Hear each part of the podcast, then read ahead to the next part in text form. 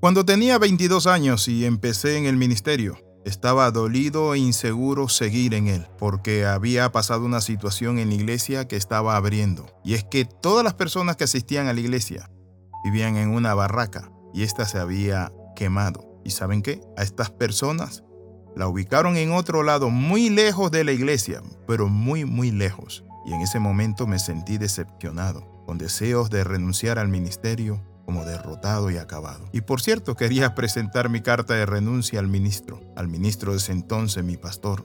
Tenía edificio y me quedé sin congregación. En ese momento un primo, miembro de una iglesia muy sana, me invitó a un retiro de ayuno y de oración a un pueblo llamado Bejuco, en Lídice, en la República de Panamá. Yo no había asistido a un ayuno de búsqueda tan intensa, pero allí compartíamos la palabra en el día, orábamos, y la gloria de Dios, una tarde que estaba allí, se manifestó de tal manera que habló a mi corazón, y Dios dio palabra a mi vida y me dijo que Él me había llamado y que aunque tuviera decepciones en el ministerio, debía seguir adelante. Bienvenido al devocional titulado El error religioso. Jesús le respondió, estás en un error porque no conoces las escrituras ni el poder de Dios. Eso está en Mateo 22, 29. Jesús les habló a los saduceos que esto le hicieron una pregunta acerca de quién sería el marido de la mujer, que se casó con uno y otro en la tierra de sus hermanos, hasta llegar a siete. En el cielo, ¿quién sería el esposo de estos siete hombres? ¿Quién sería el esposo de la mujer?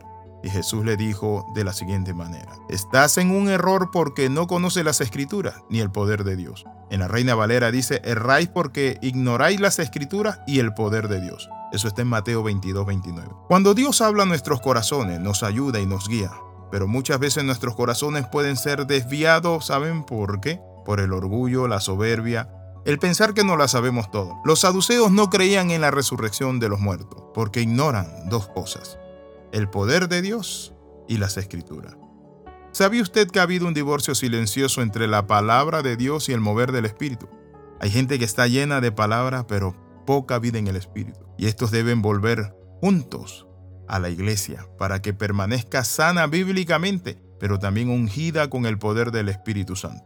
Pablo cuando le hablaba a los hermanos les decía, yo no fui a vosotros con palabrería, sino también con demostración de poder, sino con demostración de poder. Es decir, muchas veces nosotros tomamos la palabra, pero ¿saben qué? La divorciamos del poder de Dios. Jesús le dijo esto a los saduceos. Ustedes ignoran las escrituras, pero también el poder de Dios. El gran dilema es que algunos son biblistas, pero están vacíos de Dios. Conocen toda la Biblia, toda la teología, vida y por haber las doctrinas, pero están vacíos de Dios. ¿Es usted uno de ellos? ¿Es usted de la persona que se sabe la Biblia de pasta a pasta, es decir, desde Génesis hasta Apocalipsis, pero no la está viviendo? Y está viviendo una vida con amargura, con rencores, distanciamiento, con tantas cosas, enojo, frustración. Le voy a presentar cuatro maneras en las que podemos levantarnos, mi amigo, y unir la Biblia, la palabra de Dios, con el poder de Dios. En primer lugar es buscar conocer las escrituras. La palabra del Señor nos dice de la siguiente manera, escudriñad las escrituras, porque ellas dan testimonio de mí. Pablo le decía a Timoteo, le decía que ha sabido las sagradas escrituras, las cuales te pueden hacer sabio para la salvación que es en Cristo Jesús. Por eso Josué recibió esta palabra de Dios. Nunca se apartará de tu boca este libro de la ley, sino que de día y de noche meditarás en él para que guardes y hagas conforme a todo lo que en él está escrito, porque entonces harás prosperar tu camino y todo te saldrá bien.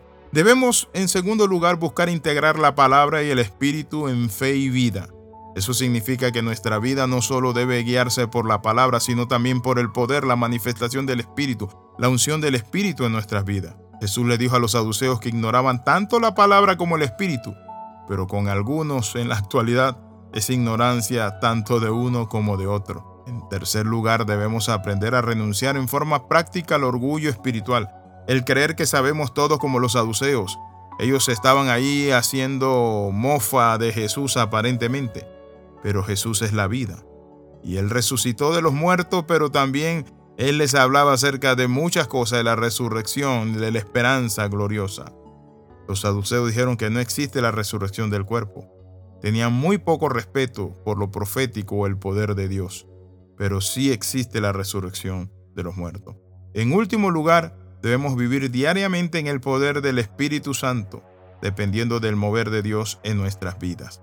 Si usted lo hace y vive para el Señor, usted va a vivir una vida llena del poder de Dios empoderado, porque está uniendo el poder de Dios con las escrituras. Cuando unimos estos dos elementos, no solo es conocer, sino también llenar nuestro corazón de la presencia de Dios, vamos a vivir una vida altruista, una vida de bendición. Oramos, Padre, en el nombre de Jesús, te pedimos que nos ayudes, oh Dios Padre Santo, a guardar las escrituras. En el nombre de Jesús, pero también a buscar tu poder. Amén y amén. Escriba más 502 42 45 689 y recuerde nuestra música en Spotify Alexis Ramos P. Suscríbase al canal de SoundCloud también. Bendiciones de lo alto, nos vemos en la próxima.